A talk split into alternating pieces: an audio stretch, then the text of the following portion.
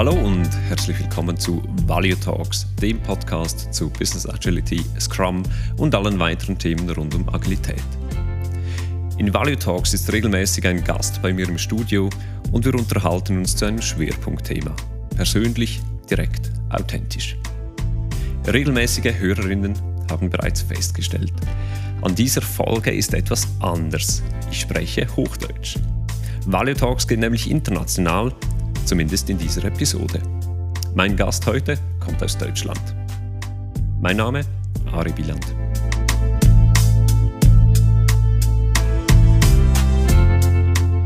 Die agile Bewegung basiert ursprünglich auf Einzelpersonen und kleinen Unternehmen und Netzwerken, die sich für eine neue Form von Arbeit eingesetzt haben.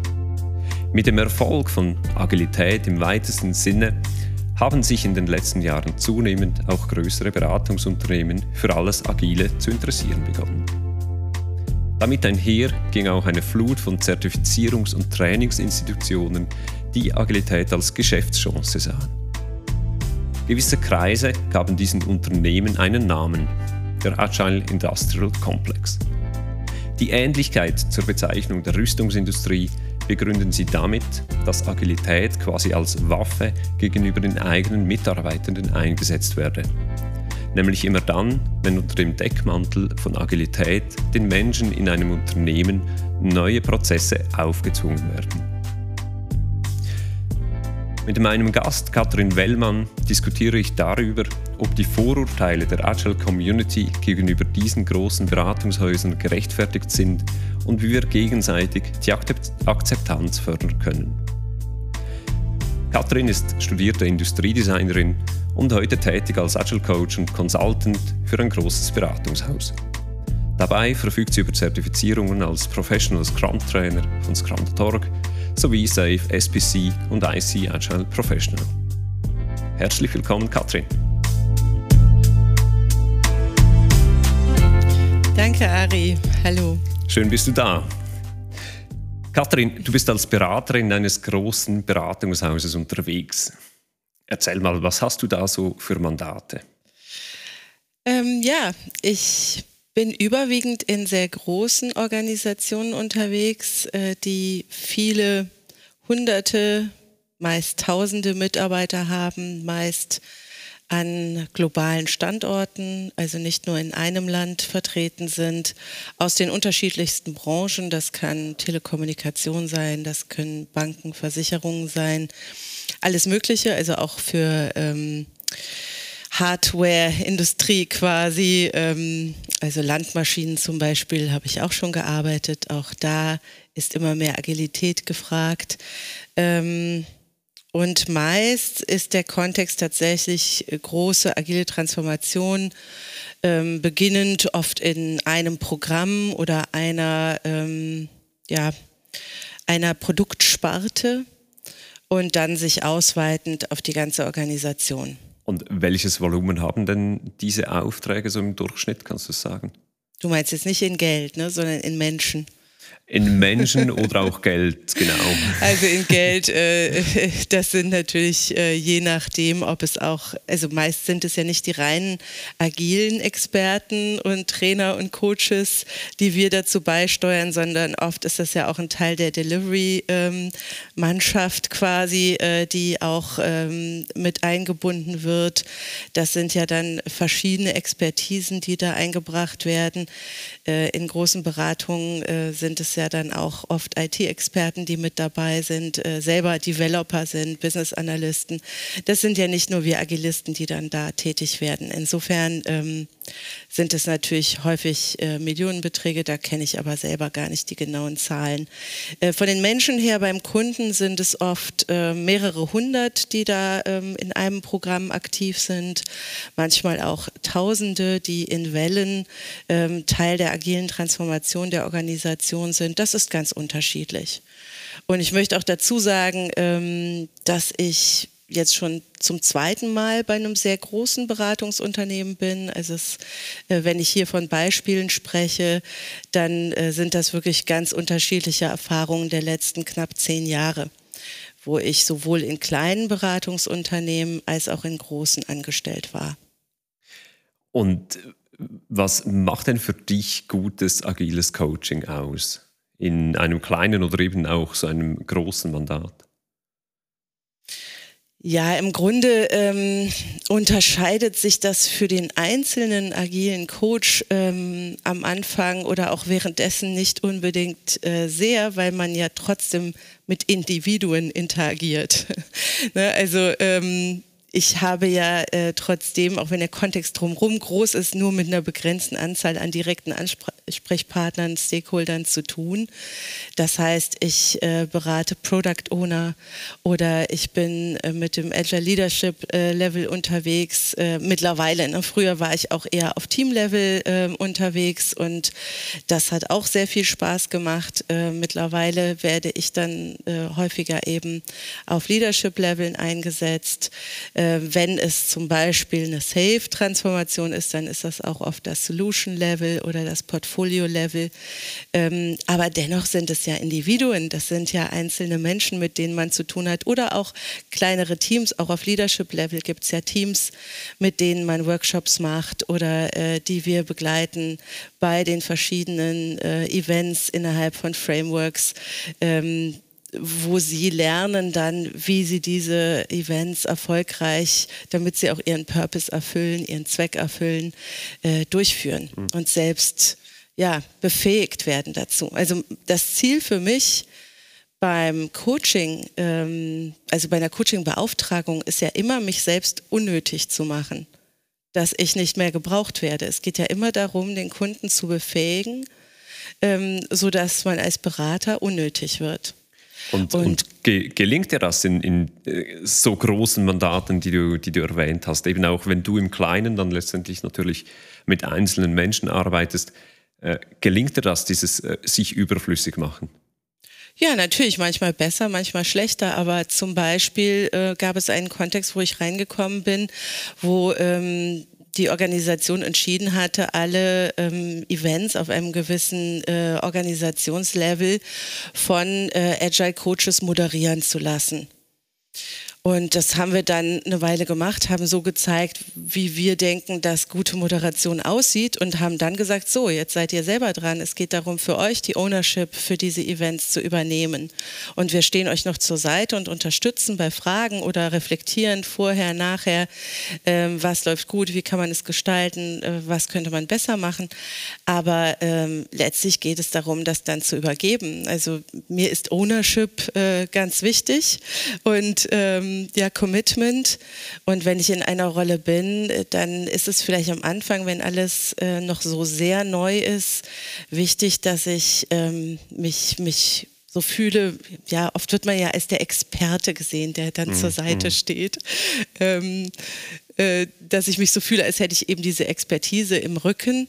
Aber es geht mir ja eigentlich darum, meinen Coachie äh, zu befähigen und zu verstehen, es geht nicht äh, um Expertise. Wenn ich die Grundlagen verstanden habe und die, ähm, die Haltung und die Prinzipien eines agilen Mindsets verstanden habe, dann geht es, dann, dann brauche ich nicht mehr den Experten. Ja, das ist äh, dieses äh, Prinzip von Schuhari. Dann probiere ich irgendwann aus und darf auch alle Expertise auch mal in den Wind äh, werfen. Und es geht darum, dann Experimente zu fahren und zu schauen, was funktioniert in meinem Kontext. Mhm.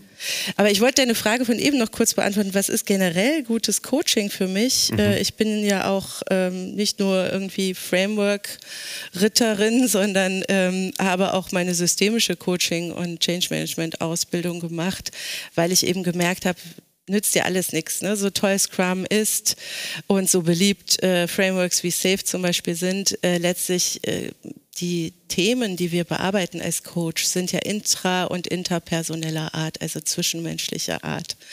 Und äh, letztlich geht es für mich darum, die Coaches dabei zu unterstützen, ihre eigenen Ressourcen zu erkennen und ähm, ihren Optionsspielraum zu erweitern, sie dabei zu unterstützen, das zu entdecken, was eh schon in ihnen ist. Mhm, und mhm. äh, das ist für mich gutes Coaching. Das heißt, am Anfang stelle ich einfach sehr, sehr viele Fragen, um zu verstehen, warum willst du denn überhaupt eine agile Transformation? Was versprichst du dir davon? Welches Problem möchtest du damit lösen? Hm. Jetzt du hast das erwähnt, große Beratungsunternehmen, die brauchen ja vor allem auch große Mandate, um wirtschaftlich arbeiten zu können. Das ist ja Teil des Geschäftsmodells. Ähm, weil erst dann stellen sich die Skaleneffekte ein, die eine große Organisation erst wirtschaftlich machen. Gleichzeitig sehen wir auch im Change Management äh, die Einsicht, dass eine Veränderung nur dann möglich ist, wenn sie von den Menschen äh, die von der Veränderung betroffen sind, mitgetragen wird und sie auch freiwillig mitmachen können.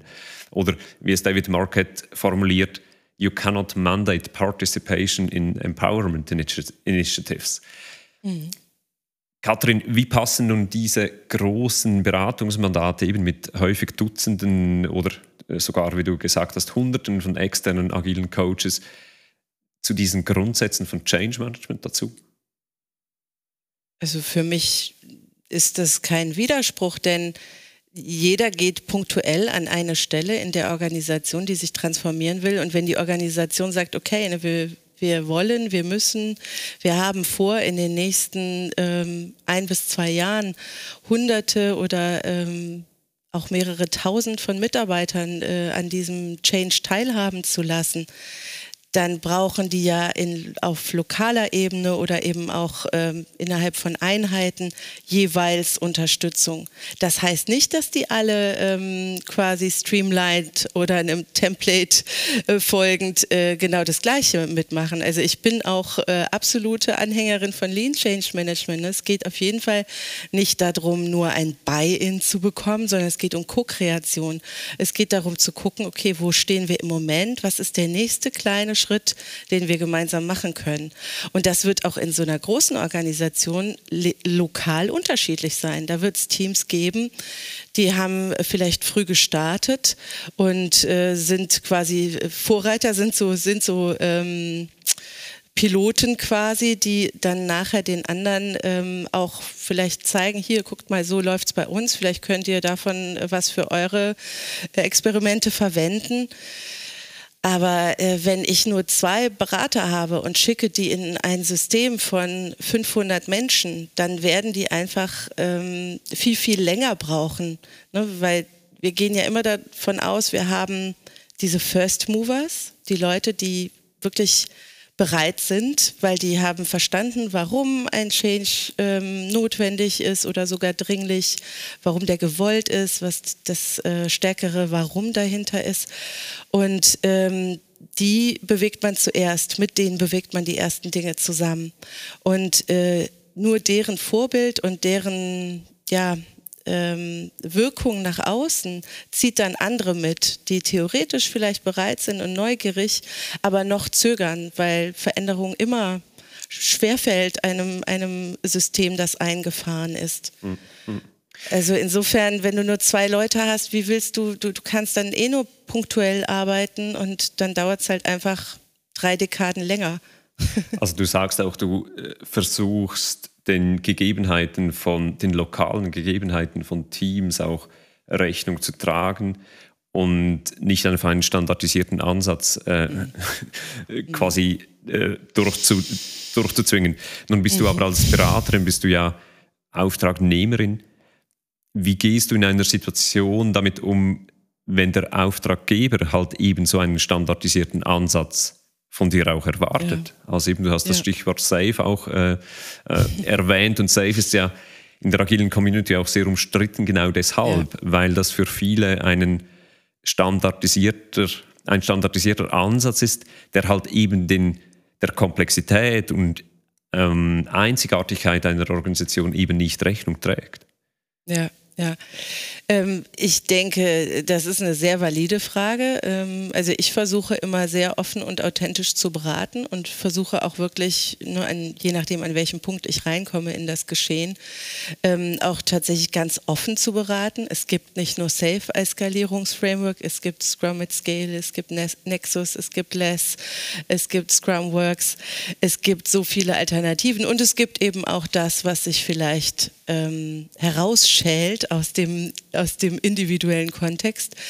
Ähm, aber natürlich gibt es das, dass Organisationen sagen, nein, wir haben gelesen, SAFE ist der Industriestandard, das machen wir jetzt, das führen wir ein. Und da macht es in meinen Augen keinen Unterschied, von welcher Größe Beratungsorganisation du kommst. Ne? Ähm, manche Beauftragungen es gibt Gegebenheiten, entweder du fügst dich denen und sagst, ja, okay, wir arbeiten so, wie ihr das möchtet, oder du kriegst halt die Beauftragung nicht. Dennoch glaube ich, dass auch wenn ich sage, okay, ne, ihr sagt, Safe ist das Richtige für euch, dann lasst uns damit experimentieren. Was findet ihr denn daran gut? Was glaubt ihr denn, wenn wir äh, diesen oder jenen Aspekt implementieren, welches Problem das bei euch löst? Mhm. Dann kommen wir trotzdem weiter. Dann ist geht es denen trotzdem besser in ihrem Change, als wenn ich nicht da bin. Also ja. ne, das, insofern ja. nur noch kurz ja. zu diesem individuellen Team. Meiner Ansicht nach, also es, ne, Professional Scrum Trainer auch, ich bin ja eigentlich äh, agnostische Agilistin von Herzen, glaube ich, dass die äh, größte Weisheit auf der Teamebene liegt. Dass wir mhm. wirklich mhm. dort zuhören müssen, wo der Wert äh, kreiert wird, wo wirklich die Entwickler sitzen und den Wert erschaffen. Mhm. Und natürlich müssen die auch aufs Business hören, was als Wert überhaupt betrachtet wird. Also es muss schon eine Kollaboration sein.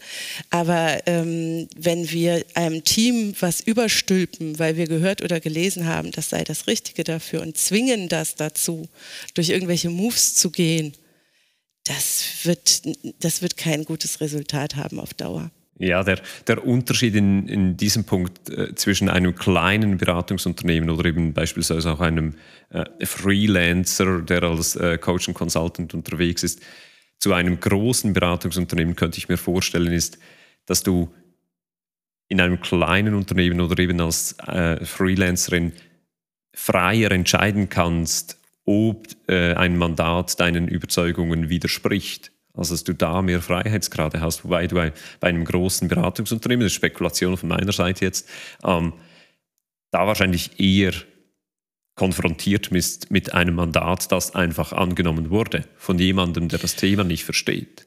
Da kommt es natürlich darauf an, in welcher Art Beratungsunternehmen du bist und welche Kultur da herrscht. Also bei mir ist es tatsächlich so, dass du nicht äh, quasi ohne, zu, ohne dass du gefragt wirst, irgendwohin verkauft wirst. ne, du wirst immer gefragt, möchtest du das machen? Und ähm, wenn du es angenommen hast und es machst und merkst nach drei Monaten, mh, hm, ne, das geht aber gar nicht hier, dann äh, kannst du das auch äußern und wirst auch wieder vom Projekt runtergenommen. Mhm. Also ne, wir sind ja keine Sklaven und gerade, glaube ich, mit ähm, äh, Leuten, die wirklich das agile Mindset verinnerlicht haben, äh, kannst du auch nicht so verfahren, ne? weil dann ja, also dann würde, würde eine ganze Reihe von Leuten ganz schnell kündigen, mhm. weil man einfach gewisse ja, ja. Werte und Prinzipien ja, hat. Und ähm, ich glaube schon, dass du ähm, sowieso als Coach und als Mensch, der in Veränderungen unterwegs ist, ähm, Riesenhaufen Geduld mitbringen musst. Ja, das äh, ist ganz egal, ob kleiner oder großer Kontext. Ähm, ich muss geduldig sein, wenn ich mein Veränderungstempo einer Organisation, egal welcher Größe, aufzwingen möchte, dann werde ich da scheitern. Insofern muss die Frustrationstoleranz auch hoch sein. Aber wenn ich merke, die schreiben das nur auf Papier, dass sie eine Transformation wollen oder äh, sagen, sie wollen Leadership Coaching, aber Leadership nimmt sich dafür keine Zeit, ist nicht committed, ähm, äh, sieht eigentlich herab auf das Thema Coaching, dann kann ich auch wirklich die Vertrauensfrage stellen und sagen, hört mal, wollt ihr das überhaupt, wofür ihr mich hier bezahlt? Und wenn nicht, äh, sollen wir es dann nicht lieber lassen? Das habe ich auch schon getan. Und da wurde ich auch nicht sanktioniert für. Also das wird schon mhm. eher dann ähm, als authentisch ähm, und ehrliche Beratung mir hoch angerechnet. Mhm. Ich möchte nochmal auf einen Punkt, den ich eingangs erwähnt habe, zurückkommen zu dieser Kritik an großen Beratungsunternehmen oder eben diesem Agile Industrial Complex äh, aus der Agile Community kannst du, die, die, die du ja eben, wie erwähnt, seit rund zehn Jahren in großen Beratungsunternehmen unterwegs bist, kannst du zumindest einen Teil dieser Kritik vielleicht äh, nachvollziehen? Also am Anfang war ich in kleinen Beratungsunternehmen mhm. unterwegs ähm, und ich kann nachvollziehen, äh, dass man sagt, okay, es kann nicht sein, dass jemand mit einem Template ankommt und äh, wenn sowas in der Vergangenheit geschehen ist, dass man sich da ähm, ja kein Vertrauen ins Haus holt, das kann ich schon nachvollziehen. Was ich aber wahrnehme auf LinkedIn zum Beispiel auch manchmal ist so ein bisschen das Bashing der großen Beratungsunternehmen und da fühle ich mich oft auch so ein wenig ungerecht beurteilt, weil auch da kannst du die Individuen nicht über einen Kamm scheren erklären. Man muss schon genau hinschauen. Also es gibt Beratungsunternehmen, die haben eine eigene Abteilung quasi, ähm, wo nur agile Berater drin sind und die nehmen das Thema, kann ich dir versprechen, genauso ernst wie du und ich mhm. und mhm. ähm, schreiben es sich nicht nur auf die Fahne, weil es schick ist oder weil es gerade trendet. Ähm, klar wird es auch immer wieder äh, vereinzelt Personen geben, die sagen, ja gut, diese Zertifizierung schaffe ich mir auch noch drauf. Ich habe einmal ein, keine Ahnung, Leading irgendwas äh, Training mitgemacht, zwei Tage lang und jetzt berate ich den Kunden, wie Transformation geht. Das ähm, habe ich auch schon erlebt, aber das habe ich auch schon erlebt bei Kollegen, die Einzelkämpfer sind und sagen, äh, ja, jetzt wird das so oft nachgefragt, dann werde ich halt auch noch irgendwie Program Consultant dafür. Mhm. Ähm, mhm. Ich glaube, das ist mehr so eine Gewissensfrage. Äh, insofern, ich bei diesem LinkedIn-Bashing, da denke ich manchmal, ist vielleicht auch ein Stück Neid dabei, weil kleine Beratungsunternehmen kommen nicht an diese sehr großen ja, ja. Ähm, agilen Transformationsaufträge. Da gibt es Rahmenverträge, da gibt es einfach ähm, nicht die Möglichkeit für kleine Beratungen überhaupt daran teilzuhaben manchmal. Ich würde mir wünschen, dass da so mancher Agilist vielleicht selber auch mal bei sich nachschaut, was ist denn meine innere ähm, Intention oder mein Antreiber, der mich hier so hart ins Gericht gehen lässt. Und bin ich wirklich der perfekte Agilist, der jetzt den ersten Stein werfen muss? ich würde sagen, also wenn es ja, eine ja, Sache ja. gibt, die uns ähm, auszeichnet, wäre es doch eher die Bescheidenheit, die professionelle, dass wir sagen, so quasi ähm, Dunning-Kruger-mäßig, dadurch, dass ich was über Agilität weiß, weiß ich auch, dass ich noch gar nichts weiß. Also mhm. Agilität mhm. ist so tief und so breit, da kann ich mein Leben lang lernen und äh, bin nie fertig und der, die Experte. Ja, ja, also du würdest dir, auch mehr Bescheidenheit, wenn ich das richtig ja. gehört habe, mehr Bescheidenheit wünschen von deinen Kolleginnen bei allen. Kollegen. Ja, genau. Ja. Sowohl ja. bei großen als auch kleinen Beratern würde ich mir das wünschen. Und was denkst du, äh, wo hat jetzt beispielsweise dein Arbeitgeber oder allgemein eben diese großen Beratungshäuser, ähm, was würdest du oder können wir uns von ihnen erhoffen? Also was können Sie, was eben kleine Unternehmen nicht können?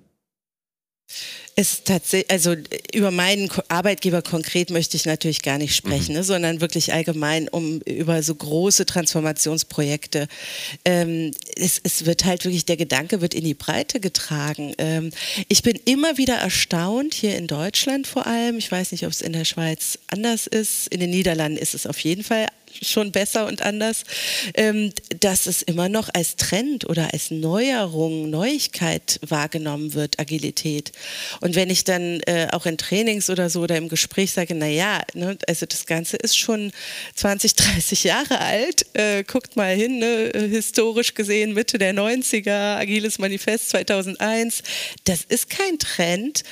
Ähm, und das geht auch ich, nicht das, vorbei. Das geht auch nicht vorbei, weil es einfach äh, gesunder Menschenverstand ist und Sinn macht, äh, dann denke ich, das ist das, was wir beitragen können, eben auch in die breite Masse und nicht nur bei äh, wirklich den hm, highly developed äh, Softwareentwicklern der ersten Stunde äh, zu landen, sondern eben auch dem Business klar zu machen, es macht total Sinn, nicht in Silos zu denken. Es macht total Sinn, dass du als Businessman dich mit äh, technischen ähm, Experten zusammensetzt und äh, so wirklich Kunde, Kunden- und Nutzerzentriert äh, Wert entwickelst.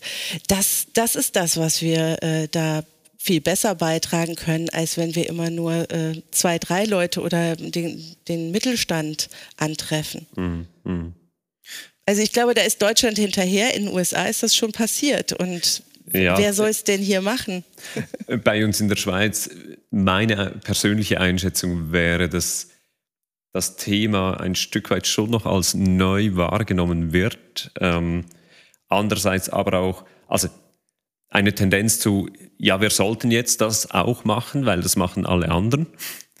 Einerseits und andererseits, ähm, das haben wir schon probiert, aber das hat nicht funktioniert. Ja, und ja, ja. Äh, wahrscheinlich äh, bringt es, äh, beide sind ja polarisierte Statements.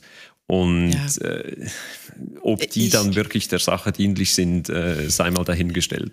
Weil letztendlich absolut. in meiner Erfahrung nach sind es, ist es auch wirklich die quasi unspektakuläre, harte Arbeit mit einzelnen Teams, um eben auch eine Organisation bewegen zu können. Total, Ari, ich stimme dir da voll zu und ich bin auch schon, also auch damals, als ich in kleineren Kontexten zu, ähm, unterwegs war, immer wieder auf so mh, mm, Bereiche gestoßen, wo wirklich verbrannte Erde hinterlassen mhm. wurde. Und das waren aber manchmal wirklich einzelne Leute. Es war manchmal ein Scrum Master, der sich als den großen agilen Evangelisten ausgerufen hat und dann da wie ein ähm, General das Team regiert hat und gesagt hat, ne, nur auf diese Art geht agil und ihr müsst jetzt so machen und ihr müsst Daily Stand-up und äh, also ähm, man kann ganz schnell Erde verbrennen und man kann ja, auch Begriffe ja. verbrennen, ja. zwar so weit, dass die gar keine Bedeutung mehr haben. Deswegen mhm. ist, ist mir Sprache auch so wichtig, denn Sprache formt das Denken, Denken, ne, das, das ähm, Verstehen und das Handeln und so weiter und daraus entstehen Gewohnheiten und letztlich Kultur und Change. Mhm. Und ähm, mein Eindruck ist, dass ganz oft, wenn Leute damit ähm, ja, leichtfertig umgehen, mit Worten um sich schmeißen und äh, die gleichsetzen mit, mit anderen Bedeutungen, dass dann wirklich Erde verbrannt ist und wir da hinkommen, die sagen, ja, nee, agil läuft bei uns nicht. Mhm. Und wenn ich dann frage, ja, was meint ihr denn, was war denn bei euch das agil, was dann nicht gelaufen ist? Und höre, was die darunter verstehen, dann sage ich, ja, nee, klar, also so kann es auch nicht laufen, das verstehe ja, ich. Ja, genau, genau. Ja, das, äh, ich kenne das, das äh, ich hatte da, habe da ähnliche Situationen auch erlebt und auch Situationen, wo ich auch wirklich das Wort Agilität oder agil versucht habe, möglichst nicht mehr zu verwenden, weil das einfach so negativ besetzt war. Ja. Und da ist es, glaube ich, unabhängig, ob man jetzt von einem großen oder einem kleinen Unternehmen kommt, Beratungsunternehmen kommt, äh, solche Situationen versuchen wir natürlich zum Besseren äh, zu drehen quasi. Genau, das würde ich mir halt auch wünschen, neben der Bescheidenheit so eine Grundannahme, dass die Haltung derer, die losziehen, um Agilität ähm, äh, in die Welt zu bringen, ans Team oder an äh, Leadership, dass die grundsätzlich eine gute Haltung ist, dass mhm. äh, wir alle eher so ähm, ja, diesen menschenfreundlichen Gedanken der Kollaboration, der Autonomie, ähm, dass wir den verinnerlicht haben und deswegen auch meinen, äh, es sei eine gute Idee, Leute in die Richtung zu beraten. Ja, ähm, ja. Also wir haben natürlich unterschiedliche Hüte auf. Ne? Manchmal habe ich mehr den Beratungshut auf und manchmal mehr den Coach und manchmal mehr den Trainerhut. Äh, das kommt darauf an, was der Kunde gerade braucht. Ähm, und oft möchte der Kunde eher Beratung als Coaching. Mhm. Aber auch da kann ich natürlich, wenn ich ein Vertrauensverhältnis aufgebaut habe, ähm, ins Coaching überwechseln. Und ich muss manchmal erst Grundlagen schaffen mit Training und äh, Optionsräume anbieten, vielleicht auch Alternativen anbieten mit, mit Beratung. Und dann kann ich aber ins Coaching gehen, wenn mir vertraut wird. Und das ist immer Individuen und Interaktionen. Mhm, mh. Dieser Podcast nennt sich Value Talks. Wir unterhalten uns dabei über Wert in der ganzen Mehrdeutigkeit vom Wort. Mhm. Und ich würde jetzt gerne zwei Begriffe nennen und bin gespannt auf deine kurzen, prägnanten mhm. Statements dazu. Oh, okay, kein Druck. Was ist der Wert von agilen Zertifizierungen? Ah, hm, Halbwertszeit. Ähm, ähm, it depends, die typische Beraterantwort. Es kommt drauf an. Ähm, ich glaube, es kann erstmal signalisieren, dass sich jemand für ein Thema interessiert hat und sich auch die Zeit genommen hat, äh, sich da etwas zu vertiefen.